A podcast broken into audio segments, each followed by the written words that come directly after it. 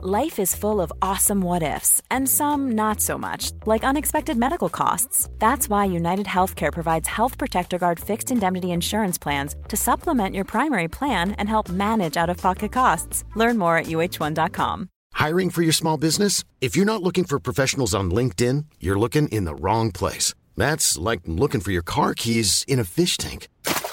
LinkedIn helps you hire professionals you can't find anywhere else, even those who aren't actively searching for a new job but might be open to the perfect role. In a given month, over 70% of LinkedIn users don't even visit other leading job sites. So start looking in the right place. With LinkedIn, you can hire professionals like a professional. Post your free job on linkedin.com slash people today.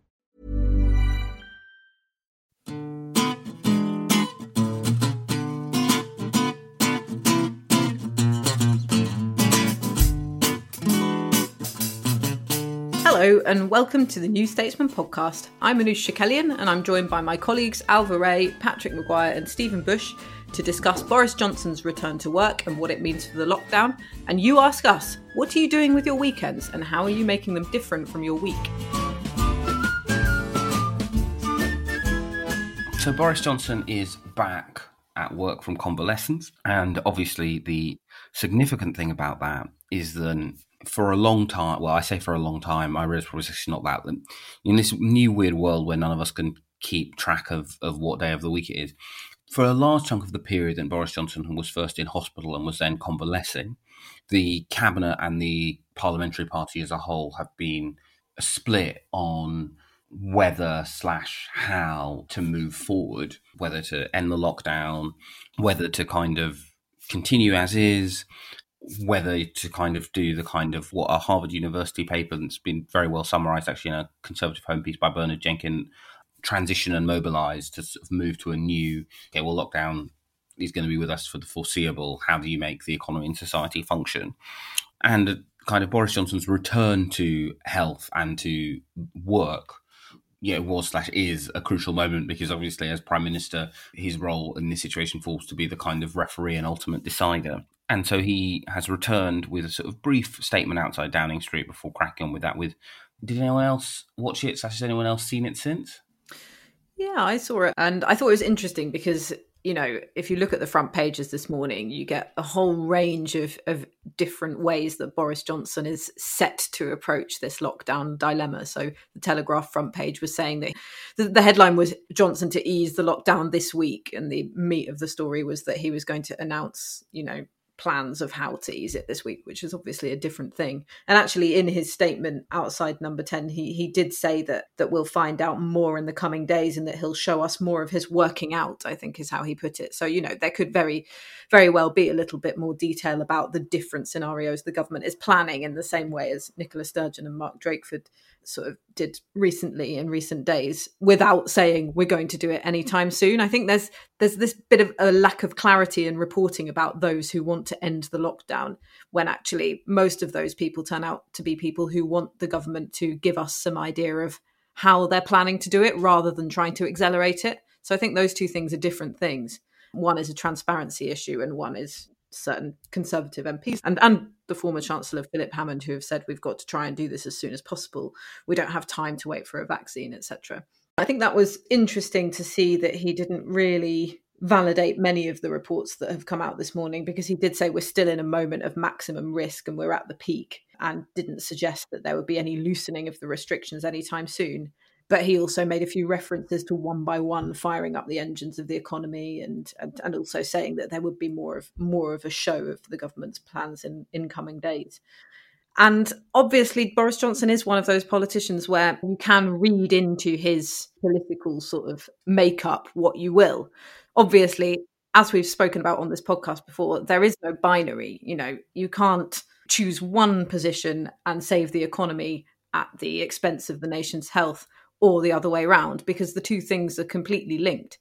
Even the simple fact of the lockdown is not particularly good for, for anyone's health anyway because because of the lack of people accessing the healthcare they would have done otherwise. So that's just one example. And if you try and save the economy instead of pe- people's health then you know you do you do the same thing the other way around. And we've already seen sort of the exposure of health inequalities of this whole thing. So I think that's going to be an important thing to try and communicate that it's not really a, a, binary choice. Yeah, I think I feel a little bit, well, no thinking about it. I'm slightly confused as to where we stand after this morning's different newspaper reports and Boris Johnson's statement, in that I'm not really expecting there to be a lift to lockdown anytime soon. But am I still correct in thinking that there will be like tweaks and some easing of the lockdown in maybe even small ways to be announced at some point next week? Well, it's odd because my interpretation of his remarks was that the significant thing was him saying the important thing is to avoid a second peak. And I think if if you're saying that, because the difficulty we had right with the five tests before is we knew that they pointed to a very long lockdown, but we also knew that that was partly because the government needed a form of words which allowed it to go. We have these tests, and when the prime minister gets back, we will have a we'll have a row among ourselves. I think the thing is right is the only way that you can meet the fifth test about the peak, which he kind of reiterated in his remarks today, is you wait for a vaccine essentially, right? You're living a lot like this for some time. So I therefore kind of assume that there probably won't be significant tweaks to it. That's partly because my heuristic throughout this has kind of been that France is a better guide to where we'll be in two weeks' time than like someone in government passed through a newspaper front page, which and it may even not be as direct a relationship as that. Mm. I guess the flip side of that though is that it feels like there's more every day, more and more evidence of about you know one way or the other about the impact about how whether or not children are vectors of transmission. Which, of course, if they're not, then you can see how say primary schools could reopen. Graham Brady was on Westminster last night, I think, talking about lots of people on the 1922 committee want lockdown to be lifted, but the examples he gave suggested to me more of a desire to tweak the existing lockdown rather than to to lift it. You know, the example he gave was he thinks you know it's sort of ludicrous that flower stalls in his community and, and like at marketplaces are shut, but you can still buy flowers in supermarkets, and that that creates a huge discrepancy across that industry. And it's just interesting because I feel like the way the discussion has been foregrounded in various newspapers, I'm now expecting a few tweaks, even if, as you say, Stephen, unless we suddenly massively increase the capacity to test and trace or we come up with a vaccine, we can't like meaningfully change the way we're living at the moment without the risk of a second peak which means that we're we're not going to do that. But I just wonder on the tweaks and so on whether that will happen because I think that could make a big psychological difference to how people are feeling about this. If you know a few more places do take away and flower stalls are, are running again. Yeah, and also we we don't know what the government's criteria for judging the risk of a second peak is or are rather. So obviously that's uh, emphasizing that test is one thing, but knowing what the test is is is quite another. And also then an interesting part and a significant part of Johnson's statement this morning was talking about building a consensus and you know the the gestures towards transparency and more consensual working across the commons. It's clear that you know as much as there is a lot of emphasis in the in what you might call the Tory press about divisions within the cabinet about hawks and doves whatever it's clear that if the prime minister makes good on those words, and it, and indeed if building consensus extends not just across Westminster but beyond it, if the demand for, or rather the supposed desire for a, a four nation strategy is is to be borne out, then Boris Johnson isn't going to be the sole author of what comes next. We have to look to Keir Starmer, to Nicola Sturgeon, to to Mark Drakeford, to Arlene and Michelle, and you know perhaps even to Andy, Stephen, the other Andy. So who knows? Yeah, I've, I've got to say, I really agree with you about the. We don't know what how we're testing the government's suggestion of wanting to avoid a, a second peak because there's there's still a lot of questions about the data that's actually available that need to be answered before they can decide to do anything else. I think on on the lockdown, for example, Dominic Raab over the weekend was saying that deaths in, in care homes were falling in line with, with hospital deaths of COVID. And, and you had Stephen Powis from NHS England over the weekend saying that there's a definite trend in reduced number of people in hospitals. But they haven't produced that evidence about the care home deaths and i'm not really sure why they obviously don't they obviously don't have it and if they don't know the number of deaths in the community and whether that is really falling down in line with the way that hospital death rates are falling, then how can they decide to do anything else? You know, if in the community, the disease spread is much more dangerous than in hospital where it can be contained. So I find that really worrying, as well as the fact that they don't also seem to have the figures of the number of care workers who have died, whereas they do for NHS workers, which is also something that, you know, Dominic Raab was unable to produce at PMQs next week. And Keir Starmer said he was putting the government on notice for that information. When you have these data gaps, similarly with the sort of disproportionate number of BAME deaths as well, I don't know how you can really ever provide any evidence that we're in that position to meet the five tests to start doing anything different or we're in any position to tweak a certain part of social distancing in order to free up one area of business or schools or or other parts of society and i think until they can answer those those really stubborn questions that have sort of dogged the government response to the pandemic so far then I can't really trust in, like you say, these hints in newspapers that they're going to do this, that, and the other. And that stat on care home deaths falling, I think it's basically unlikely to be true. Going off your report, Anoosh, that you did with George Grylls and Nicu last week, but also on, I looked into the ONS's death statistics that have been coming out. For me, the the takeaway from it was that there's still basically, I think, a huge reluctance in care homes to certify deaths as coronavirus deaths like the non mortality death rate is still thousands above what it would normally be. And some of those are definitely coronavirus deaths. And like the ONS has given guidance that people in care homes, like it shouldn't be an issue that you can't test people for coronavirus because doctors are allowed to certify coronavirus as a cause of death going on symptoms alone. So if there's been a coronavirus outbreak in a care home, you should still be able to identify it that way. And the lack of tests isn't preventing that. But this like huge discrepancy in the numbers just clearly points to a big reluctance to identify those that way. And if at the moment we're not certifying deaths in care homes properly, I think there's like absolutely no way that you could know that the death rate was falling Exactly, yeah. And when you look at the reports from across Europe about deaths in care homes, that is such a significant part of the life lost and the damage caused by the virus. So you can classify it any way you want. You can write what you like on people's death certificates. If you haven't stamped it out in the community and in care homes, then then you're nowhere near being able to to start easing measures.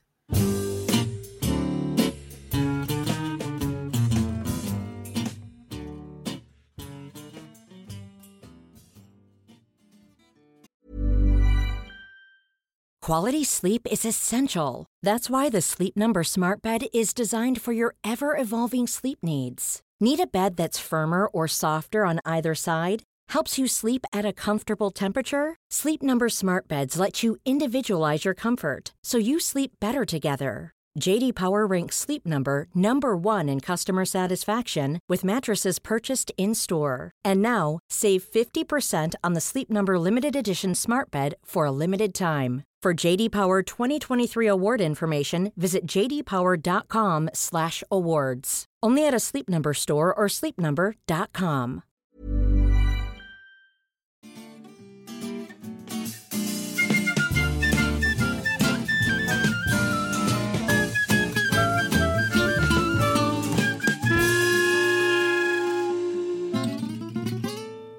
And now's the time for a section we like to call You, You ask, ask us. us. And this week we've had a lot of questions from from people that we're sort of smooshing into one, which is what are you doing at the weekend? So how are you differentiating your weekends from your weekdays? Stephen, what are you doing? So there are sort of two key things that I'm doing that differentiate my weekends from my weekdays. The the first is that we can only watch films on weekends. We might watch like The Fresh Prince of Bel Air or whatever on like a weekday, but the only day that we're allowed to have a film on is our Friday, Saturdays, and Sunday evenings, Mm, nice. which does like at least mean you have like a thing where you're like, okay, so I'm actively looking forward to the, to to picking that. And I think the good thing that we've finally started to crack is at first we were basically like whoever's turn it was to pick would do a short list or we were both doing a lot of kind of like what is a what is a film choice and is not categorically the other one is not going to turn to us at the end and go that was terrible why did you pick that which meant and obviously I, I love a marvel movie as much as the next cinema goer but we were very much falling into that kind of like groove of sort of like ladybird booksmart a marvel film like that kind of sort of like things that there was no way either of us were going to object to. We've become slightly better at actually one of us picking something we really want to watch. So this week we watched Knives Out for the first time, which we both enjoyed very much. We watched This Is England, which uh, I hadn't seen. Oh, I because love this is Oh, England. cool. It's so good. Yeah, I Yeah, really it's so enjoyed good, it. yeah. It's, um, it does a remarkable job of being incredibly tense and unpleasant, despite the fact that up until very near the end, very little actually happens. Mm. Like, yeah, it's it's really it's really really good. And the other thing that I'm doing is I'm sort of trying to like do a so I don't have a slow cooker, but I'm trying to do a kind of like cooking something over multiple hours over one day of the weekend because obviously it's a thing that I well I was about to say a thing I couldn't do in the weekday, which is actually not really true, is it? Because I can go into the kitchen anytime I like, but just because it gives some kind of like slightly different structure. You have to maintain the illusion that you couldn't do that. Ailbhe, what are you up to? Are you still uh, still doing your book club? Yeah, book club has been very intense though. I think the one book a week kind of caught up with us, and last week no one had read it, which is the first week I hadn't finished the book, but literally no one had. In terms of differentiating weekdays from the weekend, it's been a long held principle of, of mine that you should make your weekend breakfast very different and a real treat compared with during the week. I don't know if anyone else does that. Yeah, we do that. Yeah. Here, Um, here. so yeah, I think it's very important, even in normal times. So during the week, I would just have toast and a cup of tea and a banana, and then at weekends, you have to have pain au chocolat. And if my partner forgets to buy them, or if I forget them, it's bad news. And then I sort of then sometimes I quite like having a sort of brunch with eggs and things. I also really like getting physical papers at the weekend. I obviously read them online during the week, but I only buy a, a hard copy of the papers at the weekend. And I really highly recommend the Saturday Guardian, which I think is the best of all the weekend papers. And the review section is really I good. disagree. I disagree. Sacrilege. I'm a Saturday Times girl. You're You've got to get that big, big crossword. Yeah. Saturday Guardian and Sunday Times is the way to do it. No, the, the best the best newspaper on sale any day of the week is um, the FT Weekend. Oh yeah, that's good. That is good. Absolutely peerless. The magazine, Life and Arts, Home and Garden, and indeed the news section. It's all absolutely fantastic. And that salmon paper is so easy on the eyes. Yeah, no, no, Oh, it's I don't, um, I don't think I could bear a physical copy of the FT. I mean, I, I really like reading their politics coverage, but there's just something about the FT I couldn't I couldn't stand that. It's very weighty. It's a lot to get through if you're just having some eggs on a on a Saturday morning. Oh no, I love the FT weekend. don't tar it with the same brush. I like it too. I like it You too. tar the I FT. just feel like with. it's for bankers and lawyers. It's not for me. Not the weekend though. There's a real sense of levity and mischief.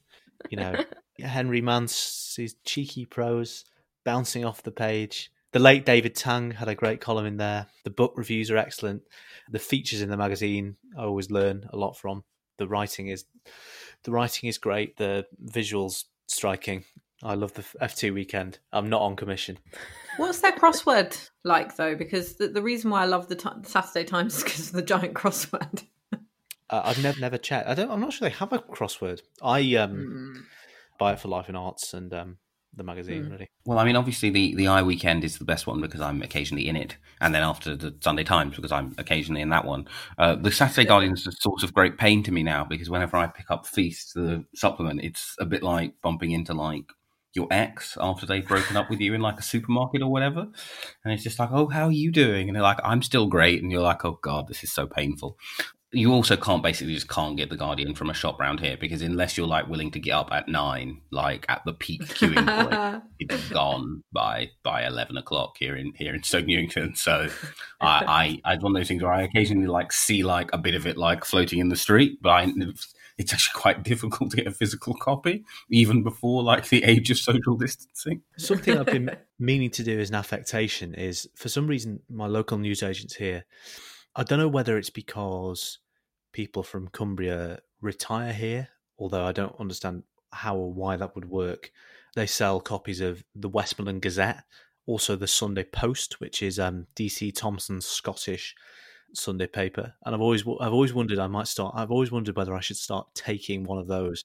It's the sort of thing I would have done when I was fifteen to make myself look like some sort of worldly eccentric. Also, it reminds me of in the sort of 60s and 70s and 80s, because retiring from Bradford and the West Riding of Yorkshire to Morecambe was so common. Alan Bennett wrote a very moving play about this called Sunset Across the Bay, that the Bradford Telegraph and Argus had a special Morecambe edition.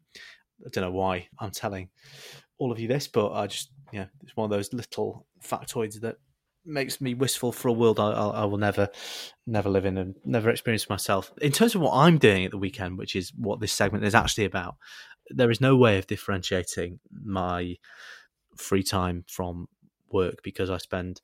Regular listeners will recall, or maybe won't. You're not obliged to listen to anything I say, and frankly, I wouldn't recommend it. That I am at the moment writing a book about the Labour Party from 2017 to 2020 with uh, my friend and colleague Gabriel Pogrund from the Sunday Times. So when I clock off the NS for the day, I stay sat at my desk, missing deadlines and feeling inadequate. And at the weekends, I do the same, except I get up a little bit later. And maybe at the weekend, I take my daily exercise, whereas before I was doing the very edifying thing of riding my bike to historical sites um, around Southport. Now basically, if I get bored or restless, I ride my bike to a nearby spa and buy a dime bar or some Haribo and often a, a big bottle of Irn-Bru Extra, which is Irn-Bru's equivalent of Pepsi Max, mm-hmm. as in zero sugar, extra taste. And the extra is spelt without an e, so you know they're you know they're serious about that. But yeah, so that's my free time, and as you can as you can hear, it's um, driving me uh, slightly mad. How has um researching the book changed, Patrick? Obviously, you can't meet people in person. It's interesting because everybody is just sort of stuck at home. You can still interview people uh, via Zoom, and you can still build up a modicum of a rapport with someone. Although you know it doesn't feel quite as, I guess, quite as glamorous if you know your high octane discussions are interrupted with "Sorry, you're you cut out a bit there." you're lagging a bit. Hello, yeah, can you hear me? You know, you know, it's not quite Woodward. It's not quite Woodward and Bernstein. Put it that way. Yeah, it's interesting because I, I don't know about anyone else, but I think the thing I'm finding most difficult day to day about kind of just speaking to people is the the way that almost all distant communications removes you lose so much social grease, as it were because yeah. you immediately have this sense of oh i'm on the clock. So the kind of like how are you? What's going on? What shall we order? All of that kind of stuff which just eases people into the pattern of, of, of speech really it's so much harder. That's always like the the nicest way of doing interviews or or just meeting someone for a chat is like they'll tell you what they've just been doing and who with and oh this person was being a pain or like you know this is going to be a big thing in the coming month. And you know you you lose that those bookends of conversations that are often sometimes the most enlightening with politicians at least. And then also when you're interviewing people you know on the front line or patients or or people who are treating patients and care workers and, and other other people who are actually dealing firsthand with the virus it's really hard to do it over the phone because often the stories are so sensitive. People are exhausted. Lots of people say they feel like they're not being listened to or they're being patronized. So it's really difficult to have those conversations without doing those same things. And I find that usually face to face, you can build that trust and kind of adjust your face so that you're, you know, so that you can sort of like make sure that the person knows that, that you're listening and that, that you're sympathizing with what they're saying. So that that's one of the things that I found particularly hard And in terms of my weekends, I've not really been doing anything particularly exciting or cultured. But the films that Ailbhe you mentioned last time that you were watching Cinema Paradiso and, and other classic films, we watched The Shining at the weekend, which which I'd never seen. That was sufficiently terrifying to prove to me that I don't really need to watch any more classic horror films. I'm fine now that I know what that one's like. And on the other end of the spectrum, I've been doing some gardening.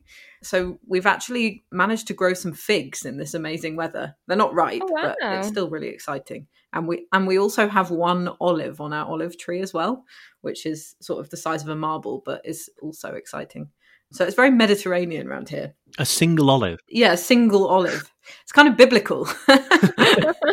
You couldn't possibly pick. You can't pick it, otherwise you'll you know invite some sort of. You'll invite a second wave Plague? when you pick it. Yeah, exactly. Yeah. yeah, I was going to say that. Although you, you know, was there another olive that you attempted to pick, and is that why we're here? Now? Maybe that's that's what brought all this on. That definitely means something. Single olive, gosh, that's trying to tell you something in it. I'll take a don't know picture of it. I'll I'll show you. it doesn't look like a very juicy one, so I'm fine not picking it, even for um, just you know culinary purposes. And we've also bought a couple of there's this there's this corner shop that's selling these tiny little sort of plastic cups with little plants in them that they claim are green chili and cherry tomato plants. So I've bought some of these, but I have no idea if I've just bought like upsold weeds. like the proof will be in the growing. So I'm nurturing those, but I'm not holding out much hope.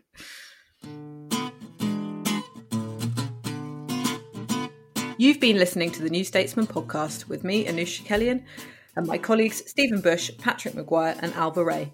We're produced by Nick Hilton, and our music is Devil by the Devil, licensed under Creative Commons.